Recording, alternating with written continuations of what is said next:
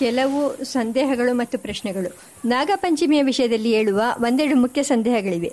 ಈ ಪರ್ವಕ್ಕೆ ಪ್ರಾಮಾಣಿಕವಾದ ಹೆಸರು ಗರುಡ ಪಂಚಮಿಯೇ ಅಥವಾ ನಾಗಪಂಚಮಿಯೇ ಅಥವಾ ಎರಡು ಹೆಸರುಗಳು ಪ್ರಾಮಾಣಿಕವಾಗಿವೆಯೇ ನಾಗಪಂಚಮಿ ಎಂಬ ಹೆಸರೇ ವಿಶೇಷವಾಗಿ ಬಳಕೆಗೆ ಬರಲು ಕಾರಣವೇನು ಎಂಬುದು ಮೊದಲನೇ ಪ್ರಶ್ನೆ. ಈ ಪಂಚಮಿ ತಿಥಿಯು ಜ್ಞಾನ ಸ್ವರೂಪಿಯಾದ ಗುರುತ್ಮಂತನಿಗೆ ಪ್ರಿಯವಾದುದು. ಅಂದು ಅವನನ್ನು ವಿಶೇಷವಾಗಿ ಆರಾಧಿಸಬಹುದು. ಆದರೆ ನಾಗಶತ್ರುವಾದ ಅವನ ಪೂಜೆಯ ದಿನದಲ್ಲಿ ನಾಗಪೂಜೆಯನ್ನು ಮಾಡಿ ಆ ಹಬ್ಬವನ್ನು ನಾಗಪಂಚಮಿ ಎಂದು ರೂಢಿಯಲ್ಲಿ ಕರೆಯುವುದಕ್ಕೆ ವಿಶೇಷ ಕಾರಣವಿದೆ. ಗುರುತ್ಮಂತನು ಹಿಂದೆ ಸಾಧುಗಳು, ದೃಷ್ಟರು ಎಂಬ ವಿವೇಚನೆ ಇಲ್ಲದೆ ಎಲ್ಲ ನಾಗಗಳನ್ನು ಸಂಹರಿಸುತ್ತಿದ್ದನು. ಭಗವಂತನಿಗೆ ಭಕ್ತರಾಗಿದ್ದ ನಾಗಗಳ ಮೇಲೂ ಅವನು ಕೈ ಮಾಡಲು ಹೋದಾಗ ಭಗವಂತನು ಅವನ ಗರ್ವವನ್ನು ಭಂಜಿಸಿದ. ಅದರ ಸ್ಮೃತಿಗಾಗಿ ಗುರುತ್ಮಂತನು ನನ್ನ ಪೂಜಾ ದಿನದಂದು ಭಗವಂತನ ಭಕ್ತರಾದ ನಾಗದೇವತೆಗಳನ್ನೇ ಪೂಜೆ ಮಾಡಲಿ. ಆ ಪೂಜೆಯಿಂದ ನಾನೇ ಸಂತುಷ್ಟನಾಗುತ್ತೇನೆ ಎಂದು ಒಪ್ಪಿದ ಎಂಬ ಕಥೆಯನ್ನು ಆಧರಿಸಿದೆ ಮೇಲ್ಕಂಡ ಸಂಪ್ರದಾಯ. ಬೌದ್ಧ ಜಾತಕಗಳಲ್ಲಿ ಬರುವ ಜೀಮೂತ ವಾಹನನ ಕಥೆಯಲ್ಲ ಇದು. ನಾಗದೇವತೆಗಳಲ್ಲಿ ಭಗವಂತನಿಗೆ ಅತ್ಯಂತ ಅನುಕೂಲರಾದವರು ಉಂಟು. ಅವರು ಗುರುತ್ಮಂತನಿಗೂ ಮಾನ್ಯರು, ಭಗವಂತನಲ್ಲಿ ಏಕಾಂತ ಭಕ್ತಿಯುಳ್ಳ ಅಂತಹ ನಾಗದೇವತೆಗಳಿಗೂ ಮತ್ತು ಭಕ್ತ ಶ್ರೇಷ್ಠನಾದ ಗುರುತ್ಮಂತನಿಗೂ ಹೆಚ್ಚು ಅಂತರವಿಲ್ಲ. ಇಬ್ಬರೂ ಶ್ರದ್ಧವಾ, ಶುದ್ಧವಾದ ಪ್ರಾಣಶಕ್ತಿ ಸ್ವರೂಪರೇ ಆಗಿದ್ದಾರೆ. ಕುಂಡಲಿನಿಯು ಪಾವನೆಯಾದ ಪ್ರಾಣಶಕ್ತಿ ಎಂದು ಕರೆಯಲ್ಪಟ್ಟಿರುವಂತೆಯೇ ಗರುಡದೇವರು ಕೂಡ ಪ್ರಾಣಸ್ಯ ಪ್ರಾಣ ಅನ್ಯಃ ಎಂದು ಕರೆಯಲ್ಪಟ್ಟಿದ್ದಾರೆ. ಬ್ರಾಹ್ಮ್ಯ ಸ್ಥಿತಿಯಲ್ಲಿರುವ ಆ ಇಬ್ಬರಲ್ಲಿ ಯಾರೊಬ್ಬರನ್ನು ಆರಾಧಿಸಿದರೂ ಅದು ದಿವ್ಯ ಪ್ರಾಣಶಕ್ತಿಯ ಆರಾಧನೆಯೇ ಆಗುತ್ತದೆ. ಗರುಡದೇವರು ಶೇಷದೇವರ ಆರಾಧನೆಯನ್ನು ತನ್ನ ಆರಾಧನೆ ಎಂದೇ ತಿಳಿಯುತ್ತಾರೆ. ಇಬ್ಬರ ಆರಾಧನೆಗೂ ತಾತ್ಪರ್ಯ ಪರಮಾತ್ಮನ ಪ್ರಾಣಶಕ್ತಿಯಲ್ಲಿ ಎಂಬ ತತ್ವವನ್ನು ಇಲ್ಲಿ ನೋಡುತ್ತೇವೆ. ಲೋಕದಲ್ಲಿ ನಾವು ನೋಡುವ ನಾಗರ ಹಾವುಗಳ ವಿಷಯದಲ್ಲಿ ನಾವು ಹೇಗೆ ನಡೆದುಕೊಳ್ಳಬೇಕು ಎಂಬುದು ಎರಡನೆಯ ಪ್ರಶ್ನೆ. ನಾಗ ಪಂಚಮಿಯಲ್ಲಿ ಪೂಜಿಸಲ್ಪಡಬೇಕಾದ ನಾಗಗಳು ಅತೀಂದ್ರಿಯರಾದ ನಾಗದೇವತೆಗಳು ಎಂಬುದು ಎಂಬುದನ್ನು ಒಪ್ಪೋಣ. ಅವುಗಳ ಪ್ರಸನ್ನತೆಯನ್ನು ಸಂಪಾದಿಸಲು ನಾಗದೇವತಾ ವಿಗ್ರಹಗಳನ್ನು ಪೂಜಿಸುವುದು ಸಹಾಯಕವಾಗುತ್ತದೆ ಎಂಬುದು ನಿಜವಿರಬಹುದು. ಆದರೆ ಲೋಕದಲ್ಲಿ ನಾವು ಕಾಣುವ ನಾಗರ ಹಾವುಗಳ ಸ್ವಭಾವ ಸಾಮಾನ್ಯವಾಗಿ ಎಲ್ಲರಿಗೂ ತಿಳಿದಿದೆ. ಭಯದಿಂದಲೋ, ಕೋಪದಿಂದಲೋ ಪ್ರೇರಿತರಾಗಿ ಅವು ಜನರನ್ನು ಕಚ್ಚಿಕೊಳ್ಳುತ್ತವೆ. ಅವುಗಳ ಭಯಂಕರವಾದ ಸೇಡಿನ ವಿಷಯವಂತೂ ಪ್ರಸಿದ್ಧವಾಗಿದೆ. ತಮಗೆ ಕ್ಷೀರವನ್ನು ನಿವೇದನೆ ಮಾಡಲು ಬಂದ ಜನರನ್ನು ಕಚ್ಚಿ ಕೊಂದಿರುವ ಉದಾಹರಣೆಗಳು ಉಂಟು. ಹೀಗೆ ನಿರಪರಾಧಿಯನ್ನು ಕೊಂದು ಹಾಕುವ ದುಷ್ಟ ಜಂತುವನ್ನು ಸಂಹರಿಸುವುದು ಪಾಪವಾಗುತ್ತದೆಯೇ? ಅವು ಮನುಷ್ಯನನ್ನು ಭಯಕ್ರೋಧಗಳಿಂದ ಕಚ್ಚುವಂತೆಯೇ, ಮನುಷ್ಯನು ಭಯದಿಂದ ಅವುಗಳನ್ನು ಹೊಡೆದುಕೊಳ್ಳುವುದು ಸಹಜವೇ ಆಗಿದೆ. ಕೆಲವೊಮ್ಮೆ ಅವುಗಳನ್ನು ಹೊಡೆದುಕೊಳ್ಳುವುದು ಅನಿವಾರ್ಯವಾಗುತ್ತದೆಯಲ್ಲವೇ ಮೇಲೆ ಹೇಳಿದ ವಿಷಯಗಳೆಲ್ಲವೂ ಸತ್ಯವೇ. ಆದರೆ ಶ್ರೇಷ್ಠ ಜಾತಿಯ ನಾಗಸರ್ಪಗಳನ್ನು ಯಾವುದೇ ಕಾರಣದಿಂದ ಕೊಂದು ಹಾಕಿದರೂ ಅದರಿಂದ ಕುಂಡಲಿನಿ ಶಕ್ತಿಗೆ ಆಘಾತ ಉಂಟಾಗುತ್ತದೆ. ಏಕೆಂದರೆ ಅವುಗಳಲ್ಲಿ ಕುಂಡಲಿನಿ ಶಕ್ತಿಯ ಅಂಶವು ಸ್ವಲ್ಪವಾದರೂ ಇರುತ್ತದೆ. ಆದ್ದರಿಂದ ಅನಾವಶ್ಯಕವಾಗಿ ಅವುಗಳನ್ನು ಕೊಂದು ಹಾಕಬಾರದು. ಸರ್ಪ ಹತ್ಯೆಯಿಂದ ದೂರವಿರುವುದೇ ಶ್ರೇಷ್ಠ. ಅನಿವಾರ್ಯವಾಗಿ ಅವುಗಳನ್ನು ಕೊಂದು ಹಾಕಿದರೆ ಆಗ ಅದಕ್ಕೆ ತಕ್ಕ ಪ್ರಾಯಶ್ಚಿತ್ತ ಮಾಡಿಕೊಂಡು ಪಾಪವನ್ನು ಪರಿಹಾರ ಮಾಡಿಕೊಳ್ಳಬೇಕು. ಸಾಮಾನ್ಯವಾಗಿ ಅವು ತಮ್ಮ ತಂಟೆಗೆ ಬರದೇ ಇರುವವರನ್ನು ಕಚ್ಚುವುದಿಲ್ಲ. ಕಾಲವೆಂಬ ಸರ್ಪದಿಂದ ಹಿಡಿಯಲ್ಪಟ್ಟವರನ್ನು ಮಾತ್ರವೇ ಅವು ಕಚ್ಚುತ್ತವೆ. ಒಂದೆರಡು ಹಾವುಗಳು ಯಾರನ್ನೋ ಕಚ್ಚಿಕೊಂಡವು ಎಂಬ ಭಯಭ್ರಾಂತಿಗಳಿಂದ ಕಂಡ ಕಂಡ ಹಾವುಗಳನ್ನು ಕೊಳ್ಳುವುದು ವಿವೇಕವಲ್ಲ. ಮಹಾಭಾರತದ ಆದಿಪರ್ವದಲ್ಲಿ ರುರು ಪ್ರಮದ್ವರ ಎಂಬುವರ ಕತೆ ಬರುತ್ತದೆ. ಅದರಲ್ಲಿ ರುರು ಎಂಬ ಋಷಿಪುತ್ರನಿಗೆ ಹೆಂಡತಿಯಾಗಲು ಒತ್ತಾಗಿದ್ದ ಪ್ರಮದ್ವರೆಯನ್ನು ಒಂದು ನಾಗಸರ್ಪವು ಕಚ್ಚಿಕೊಳ್ಳುತ್ತದೆ. ಆ ಕೋಪದಿಂದ ರುರುವು ಕಂಡ ಕಂಡ ಹಾವುಗಳನ್ನೆಲ್ಲ ಕೊಲ್ಲತೊಡಗುತ್ತಾನೆ. ಆಗ ಡುಂಡುಬಾ ಎಂಬ ಸರ್ಪವು ಅವನಿಗೆ ಹೀಗೆ ತಿಳುವಳಿಕೆ ನೀಡುತ್ತದೆ. ನಾವು ಮನುಷ್ಯರನ್ನು ಕಚ್ಚುವ ಸರ್ಪಗಳಲ್ಲ. ನಾವು ಮನುಷ್ಯರನ್ನು ಕಚ್ಚಿಕೊಳ್ಳುವ ಸರ್ಪಗಳು ಎಂಬ ಭ್ರಾಂತಿಯಿಂದ ಎಲ್ಲ ಅವುಗಳನ್ನು ನೀನು ಕೊಳ್ಳುವುದು ನ್ಯಾಯವಲ್ಲ. ಅಹಿಂಸೆಯೇ ಪರಮಧರ್ಮವಪ್ಪ. ಅನ್ಯೇ ತೇ ಭುಜಗಾ ಬ್ರಹ್ಮನ್. ಯೇ ದಶಂತಿಹ ಮಾನವಾನ್. ಡುಂಡು ಬಾನಹಿಗಂಧೇನ ನ ತ್ವಂ ಮರ್ಹಸಿ. ಅಹಿಂಸಾ ಪರಮೋ ಧರ್ಮ. ಸರ್ವ ಪ್ರಾಣಭೃತಾಂ ವರ. ಈ ಉಪದೇಶವನ್ನು ಎಲ್ಲ ಜನರು ನೆನಪಿಟ್ಟುಕೊಳ್ಳಬೇಕು. ನಾಗಪೂಜೆಗೆ ಸಂಬಂಧಪಟ್ಟ ಒಂದೆರಡು ಮುಖ್ಯ ಪ್ರಶ್ನೆಗಳನ್ನು ವಿಮರ್ಶಿಸಿ ನಾಗಪಂಚಮಿ ಪರ್ವಕ್ಕೆ ಸಂಬಂಧಪಟ್ಟ ಲೇಖನವನ್ನು ಉಪಸಂಹಾರ ಮಾಡುತ್ತೇವೆ. ನಾಗಪೂಜೆಯು ಎಂದಿನಿಂದ ಮತ್ತು ಯಾವ ಕಾರಣಕ್ಕಾಗಿ ನಮ್ಮ ದೇಶದಲ್ಲಿ ನಡೆದು ಬಂದಿದೆ ಎಂಬುದು ಮೊದಲನೆಯ ಪ್ರಶ್ನೆ. ಇದಕ್ಕೆ ಕೆಲವು ಆಧುನಿಕ ವಿಮರ್ಶಕರು ಹೀಗೆ ಉತ್ತರ ಕೊಡುತ್ತಾರೆ. ಋಗ್ವೇದದಲ್ಲಿ ನಾಗಪೂಜೆಯ ವಿಷಯ ಬರುವುದಿಲ್ಲ. ನಾಗಸಂಹಾರದ ವಿಷಯವೇ ಬರುತ್ತದೆ. ಇಂದ್ರನು ನಾಗ ಸರ್ಪಾಕಾರನಾಗಿದ್ದ ವೃತ್ರಾಸುರನನ್ನು ಕೊಂದು ಹಾಕಿದನು ಎಂದು ಹೇಳುತ್ತೇವೆ. ಆದರೆ ತೈತರಿಯ ಮತ್ತು ವಾಜಸನೀಯ ಸಂಹಿತೆಗಳಲ್ಲಿ ಸರ್ಪಗಳಿಗೆ ನಮಸ್ಕಾರವನ್ನು ಪಠನ ಮಾಡಿದೆ. ನಮೋಸ್ತು ಸರ್ಪೇಭ್ಯೋ ಯೇ ಕೇಚನ ಪೃಥಿವ್ಯಾಮನು ಯೇ ಅಂತರಿಕ್ಷೇತ್ಯೇಭ್ಯ ಸರ್ಪೇಭ್ಯೋ ನಮಃ. ಇದ ಗುಂ ಸರ್ಪೇಭ್ಯೋ ಹವಿರಸ್ತು ಜುಷ್ಟಂ ಏಷಾ ಮನುಯಂತಿ ಚಿತಂ ತೇಭ್ಯ ಸರ್ಪೇಭ್ಯೋ ಮಧು ಹೋಮಿ ನಕ್ಷತ್ರ ಸೂಕ್ತದ ಒಂದು ಮಂತ್ರವು ಆಶ್ಲೇಷ ನಕ್ಷತ್ರಕ್ಕೆ ಆದಿದೇವತೆಯಾದ ಸರ್ಪಗಳಿಗೆ ಸ್ವಾಹಾಕಾರವನ್ನು ಹೇಳುತ್ತದೆ. ಅಥರ್ವ ವೇದವು ತಕ್ಷಕ ಧೃತರಾಷ್ಟ್ರ ಪಾರಾವತ ಮುಂತಾದ ಮಹಾಸರ್ಪಗಳ ಹೆಸರುಗಳನ್ನು ಉಲ್ಲೇಖಿಸುತ್ತದೆ. ಕಾಟಕದಲ್ಲಿ ಸರ್ಪಗಳನ್ನು ಪಂಚಜನರಲ್ಲಿ ಪರಿಗಣಿಸುತ್ತದೆ. ಆದ್ದರಿಂದ ಅನಂತರ ಕಾಲದಲ್ಲಿ ದೇವ, ಗಂಧರ್ವ, ಪಿತೃಗಳು ಮುಂತಾದವರಂತೆ ಸರ್ಪಗಳು ಒಂದು ಪ್ರತ್ಯೇಕ ವರ್ಗವೆಂದು ಪರಿಗಣಿತವಾದುವು. ಇತಿಹಾಸ ಪುರಾಣಗಳಲ್ಲಿ ಸರ್ಪಗಳು ಒಂದು ಪ್ರತ್ಯೇಕ ವರ್ಗವೆಂದು ಪರಿಗಣಿತವಾದುವು. ಸರ್ಪಗಳ ಪೂಜೆ ಏತಕ್ಕೋಸ್ಕರ ಪ್ರಾರಂಭವಾಯಿತು. ಎಂದರೆ ಸರ್ಪಭಯದಿಂದ ಈಗಲೂ ನಮ್ಮ ದೇಶದಲ್ಲಿ ಹಾವಿನಿಂದ ಕಚ್ಚಲ್ಪಡುವ ಸಾಯುವ ಮನುಷ್ಯರ ಸಂಖ್ಯೆ ಹತ್ತು ಸಾವಿರದಷ್ಟು ಆಗಿದೆ. ಹೀಗೆ ನಮ್ಮ ತಮ್ಮನ್ನು ಸರ್ಪಗಳು ಕಚ್ಚದಿರಲಿ ಎಂದು ಸರ್ಪಬಲಿ ನಾಗಪೂಜೆ ಮುಂತಾದವುಗಳನ್ನು ಮಾಡುವ ಪದ್ಧತಿ ಬಂದಿತ್ತು. ಸರ್ಪಗಳು, ಸರ್ಪಗಳ ಪೂಜೆಯ ಬಗ್ಗೆ ನಮ್ಮ ಧರ್ಮ ಗ್ರಂಥಗಳು ಏನು ಹೇಳುತ್ತವೆ ಎಂಬುದನ್ನು ಐತಿಹಾಸಿಕವಾಗಿ ಕಾಲಾನುಕ್ರಮದಂತೆ ಇಲ್ಲಿ ಸಂಗ್ರಹ ಮಾಡಿರುವುದು ಮೆಚ್ಚಬೇಕಾದ ವಿಷಯ. ಆದರೆ ನಮ್ಮ ದೇಶದಲ್ಲಿ ಸರ್ಪ ಪೂಜೆಯ ಕಲ್ಪನೆಯು ಅನಂತರ ಕಾಲಕ್ಕೆ ಸೇರಿದ್ದು ಎಂದು ತೀರ್ಮಾನಿಸುವುದು ಸರಿಯಿಲ್ಲ. ಏಕೆಂದರೆ ಪೂಜೆ ಮಾಡಲ್ಪಡಬೇಕಾದ ದೇವತೆಗಳ ಸಂಖ್ಯೆ ಇಷ್ಟೆಯೇ.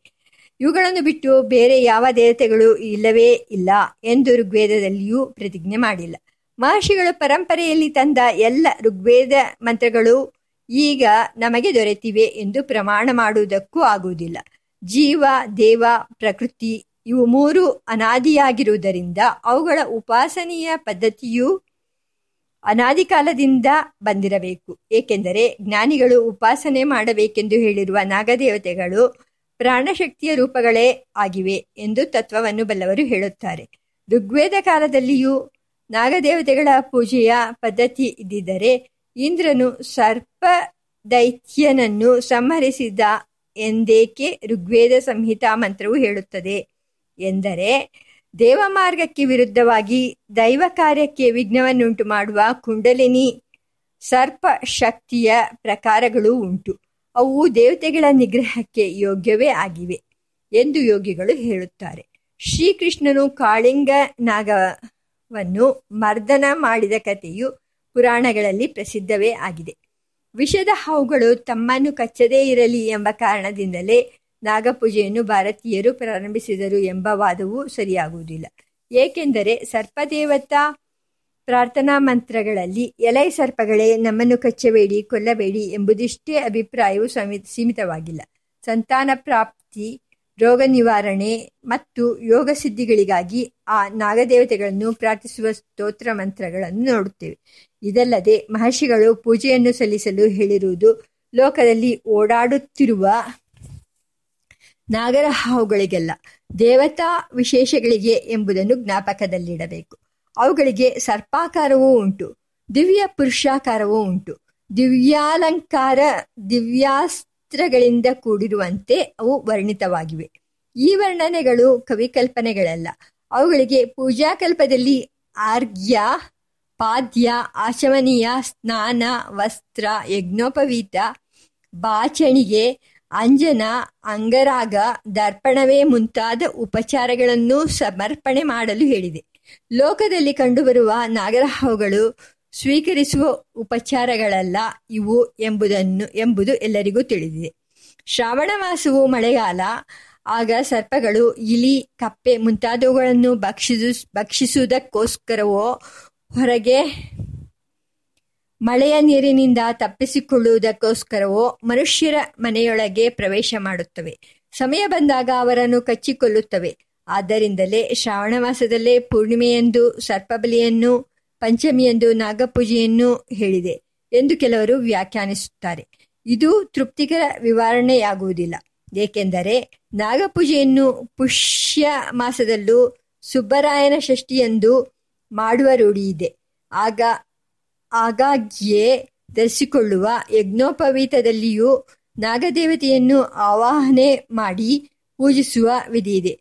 ತೃತೀಯೋ ನಾಗದೈವತ್ಯ ಚತುರ್ಥ ಸೋಮದೈವತ್ಯ. ದೇವಲ ಸ್ಮೃತಿ ಸ್ಮೃತಿಚಂದ್ರಿಕಾ, ಸಂಸ್ಕಾರ ಕಾಂಡ. ಮಂಗಳ ಕರ್ಮಗಳಲ್ಲಿ ಕಟ್ಟಿಕೊಳ್ಳುವ ಪ್ರತಿಸರ ಕಂಕಣದಲ್ಲೂ ವಾಸುಕಿ ದೇವತಾಭ್ಯೋ ನಮಃ ಎಂದು ನಾಗದೇವತೆಗಳನ್ನು ಆವಾಹನೆ ಮಾಡಿ ಪೂಜಿಸುತ್ತೇವೆ. ವಿವಾಹದಲ್ಲಿ ನಾಗಬಲಿ ಎಂಬ ಕರ್ಮಾಂಗವನ್ನು ನೋಡುತ್ತೇವೆ. ನಾಗಪೂಜೆಯನ್ನೊಳಗೊಂಡ ಈ ಕರ್ಮಗಳು ಮಳೆಗಾಲವಲ್ಲದ ಇತರ ಕಾಲಗಳಲ್ಲೂ ಆಚರಿಸಲ್ಪಡುತ್ತವೆ. ಆದುದರಿಂದ ಶ್ರಾವಣ ಮಾಸದ ಪಂಚಮಿ ಮತ್ತು ಪೂರ್ಣಿಮೆಗಳಲ್ಲಿ ನಾಗದೇವತೆಯ ಪೂಜೆಯನ್ನು ಮಾಡಲು ಕಾರಣ ಅದು ನಾಗದೇವತೆಯ ಪ್ರಸನ್ನವಾಗಲು ಅನುಕೂಲವಾದ ಒಳಹೊರ ಪ್ರಕೃತಿಗಳ ಸನ್ನಿವೇಶವುಳ್ಳ ಒಂದು ಕಾಲವಾಗಿರುವುದೇ ಹೊರತು ಅದು ಮಳೆಗಾಲವಾಗಿರುವುದಲ್ಲ. ಗೃಹ್ಯ ಸೂತ್ರಗಳಲ್ಲಿ ಪೂರ್ಣಿಮೆಯೆಂದು ಸರ್ಪಬಲಿ ಕರ್ಮವನ್ನು ಹೇಳಿದೆ. ಪುರಾಣ ಇತಿಹಾಸಗಳಲ್ಲಿ ಸರ್ಪದೇವತಾ ಪೂಜೆಗೆ ಪಂಚಮಿ, ಷಷ್ಠಿ ತಿಥಿಗಳನ್ನು ಏಕೆ ಹೇಳಿದೆ ಎಂಬುದು ಮತ್ತೊಂದು ಪ್ರಶ್ನೆ. ವಾಸ್ತವವಾಗಿ ಈ ಮೂರು ತಿಥಿಗಳು ಸರ್ಪದೇವತಾ ಪೂಜೆಗೆ ಪ್ರಶಸ್ತವಾದ ತಿಥಿಗಳೇ ಆಗಿವೆ. ಇವುಗಳಲ್ಲಿ ಪಂಚಮಿ ತಿಥಿಯು ಗರುಡದೇವರಿಗೂ ಪ್ರಿಯವಾಗಿದೆ. ಈ ಎಲ್ಲ ತಿಥಿಗಳಲ್ಲೂ ಪೂಜಿಸಲ್ಪಡುವುದು ಕುಂಡಲಿನಿ ಅಥವಾ ಪ್ರಾಣಶಕ್ತಿಯೇ ಆಗಿದೆ. ಪ್ರಾಣಶಕ್ತಿಗಳಲ್ಲಿ ಅಂದರೆ ನಾಗದೇವತೆಗಳಲ್ಲಿ ಪ್ರಕಾರ ಭೇದಗಳುಂಟು. ಅವುಗಳಿಂದ ಭಕ್ತರು ಪ್ರಾರ್ಥಿಸುವ ಫಲಗಳು ಬೇರೆ ಬೇರೆ ಆಗಿರುತ್ತವೆ. ಆದುದರಿಂದ ನಾಗದೇವತೆಗಳ ಆರಾಧನೆಗೆ ತಿಥಿಗಳನ್ನು ಹೇಳಿದೆ. ಮೂರು ಶಾಸ್ತ್ರೀಯವಾಗಿ ವಾಗಿವೆ. ನಾಗದೇವತಾ ಪೂಜಾ ಕಲ್ಪಗಳಲ್ಲಿ ಉಪಾಸನೆ ಮಾಡಲ್ಪಡುವುದು ಕೇವಲ ನಾಗಸರ್ಪವೋ ಅಥವಾ ಹೆಳೆಯಿಲ್ಲದ ಸರ್ಪಗಳು ಗಳು ಆರಾಧ್ಯ ದೇವತೆಯಾಗುತ್ತವೆಯೋ? ಸರ್ಪಗಳಿಗೆ ನಾಗಳಿಗೂ ನಾಗಗಳಿಗೂ ವ್ಯತ್ಯಾಸವಿದೆಯೇ ಎಂಬುದು ಮತ್ತೊಂದು ಪ್ರಶ್ನೆ. ಗೀತೆಯಲ್ಲಿ ಭಗವಂತನು, ನಾನು ಸರ್ಪಗಳಲ್ಲಿ ವಾಸುಕಿಯಾಗಿದ್ದೇನೆ, ನಾಗಗಳಲ್ಲಿ ಅನಂತನಾಗಿದ್ದೇನೆ, ಸರ್ಪಾಣಾಂ ವಾಸುಕಿಶ್ಚಾಸ್ಮಿ, ಅನಂತಾಶ್ಚಾಸ್ಮಿ ನಾಗಾನಾಂ ಎಂದು ಅರ್ಜುನನಿಗೆ ತಿಳಿಸಿರುತ್ತಾನೆ. ಆದುದರಿಂದ ಸರ್ಪಗಳು ಮತ್ತು ನಾಗಗಳು ಬೇರೆ ಬೇರೆ ವರ್ಗಕ್ಕೆ ಸೇರಿದವುಗಳು. ಅವೆರಡಕ್ಕೂ ಸಾಧಾರಣವಾದ ಅಂಶಗಳಿರುವಂತೆಯೇ ಪ್ರಭೇದಗಳು ಇದೆ ಇವೆ ಎಂಬುದು ಸ್ಪಷ್ಟವಾಗಿದೆ. ಆ ವ್ಯತ್ಯಾಸವು ಏನು ಎಂಬುದರ ಬಗ್ಗೆ ವಿದ್ವಾಂಸರು ನಾನಾ ಅಭಿಪ್ರಾಯಗಳನ್ನು ಹೇಳುತ್ತಾರೆ. ಲೋಕ ವ್ಯವಹಾರದಲ್ಲಿ ಹೆಡೆ ಇರುವ ಹಾವುಗಳನ್ನು ನಾಗರ ಹಾವು ಎನ್ನುತ್ತಾರೆ. ಎಲ್ಲ ಹಾವುಗಳನ್ನು ಸರ್ಪ ಎಂಬ ಹೆಸರಿನಿಂದ ಕರೆಯುತ್ತಾರೆ. ಶಾಸ್ತ್ರಗಳಲ್ಲಿಯೂ ಸರ್ಪ ಎಂಬ ಶಬ್ದವು ಎಲ್ಲ ಸರೀಸೃಪಗಳಿಗೂ ಅನ್ವಯಿಸುತ್ತದೆ. ನಾಗ ಎಂಬುದು ಹೆಡೆ ಮತ್ತು ಪದ್ಮವೇ ಮುಂತಾದ ಗುರುತುಳ್ಳ ಹಾವುಗಳಿಗೆ ಅನ್ವಯಿಸುತ್ತದೆ ಎಂಬುದು ಒಂದು ಅಭಿಪ್ರಾಯ. ವಸ್ತು ತಸ್ತು ಸರ್ಪಸಂಜ್ಞ ಗೋನ ಸಾಜಗರಾದೀನಾಮಪಿ ಸಾಮಾನ್ಯ ಯಥಾ ಚತುಷ್ಟದಾಂ ಪಶುಸಂಜ್ಞಾ, ನಾಗಸಂಜ್ಞಾ ಚ ಸಟಾದಿಮತಾಂ ಸಿಂಹಸಂಜ್ಞೇವ ಸಫರ್ಣಾನಾಂ ಪದ್ಮಾದ್ಯಾಂಕಿತಾನಾಂ ಚ ವಿಶಿಷ್ಟ. ಅವಿಗೀತ. ವಾಸುಕಿ ಮುಂತಾದವು ನಾಗಗಳು. ಅದಕ್ಕಿಂತ ಕೆಳವರ್ಗಕ್ಕೆ ಸೇರಿದ ಅಲಗರ್ಧ ಮುಂತಾದುವು ಸರ್ಪಗಳು.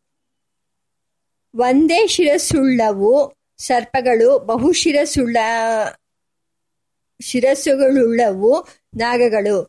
ನಾಗ ಬಹುಪಣಾ ಸರ್ಪಾಹ ಗೀತಾ ಭಾಷೆಯಲ್ಲಿ ಶ್ರೀ ರಾಮಾನುಜಾಚಾರ್ಯರು, ಶ್ರೀ ವಿದ್ಯಾಧಿರಾಜರು ಮತ್ತು ಶ್ರೀ ರಾಮಾಯಣ ವ್ಯಾಖ್ಯಾನದಲ್ಲಿ ಶ್ರೀ ತೀರ್ಥರು ಮನುಷ್ಯಾಕಾರವಾಗಿದ್ದು ಫಣ ಮತ್ತು ಪುಚ್ಚಗಳನ್ನು ಹೊಂದಿರುವು ನಾಗಗಳು, ಉಳಿದುವು ಸರ್ಪಗಳು. ರಾಮಾಯಣದ ವ್ಯಾಖ್ಯಾನದಲ್ಲಿ ಶ್ರೀತೀರ್ಥರು ಹೇಳಿರುವ ವೈಕಲ್ಪಿಕವಾದ ಅರ್ಥ. ವಿಷವಿಲ್ಲದವುಗಳು ನಾಗಗಳು, ವಿಷವುಳ್ಳವು ಸರ್ಪಗಳು. ಶ್ರೀಧರಿಯ ಮಹಾತಲದಲ್ಲಿ ವಾಸ ಮಾಡುವ ತಕ್ಷಕ ಮುಂತಾದವರು ಸ್ವಲ್ಪ ಸರ್ಪಗಳು. ಪಾತಾಳವಾಸಿಗಳಾದ ವಾಸುಕಿ ಮುಂತಾದವರು ನಾಗಗಳು. ಅದಸ್ತಾನ್ ಮತ ಮಹಾತಲೆ ಕಾದ್ರವೇಯಾಣಾಂ ಸರ್ಪಾಣಾಂ ನೈಕಶಿರಸಾಂ ಕ್ರೋಧವಶೋ ನಾಮಗಣಃ ಕುಹಕ ತಕ್ಷಕಕಾಲೀಯ ಸುಷೇಣಾದಿ ಪ್ರಧಾನಾನ್ ಮಹಾಭೋಗವಂತಃ ಅಧಸ್ಥಾನಾತ್ ಪಾತಲೆ ನಾಗಲೋಕಪತಯಃ ವಾಸುಕಿ ಪ್ರಮುಖಾಃ ಶಂಕ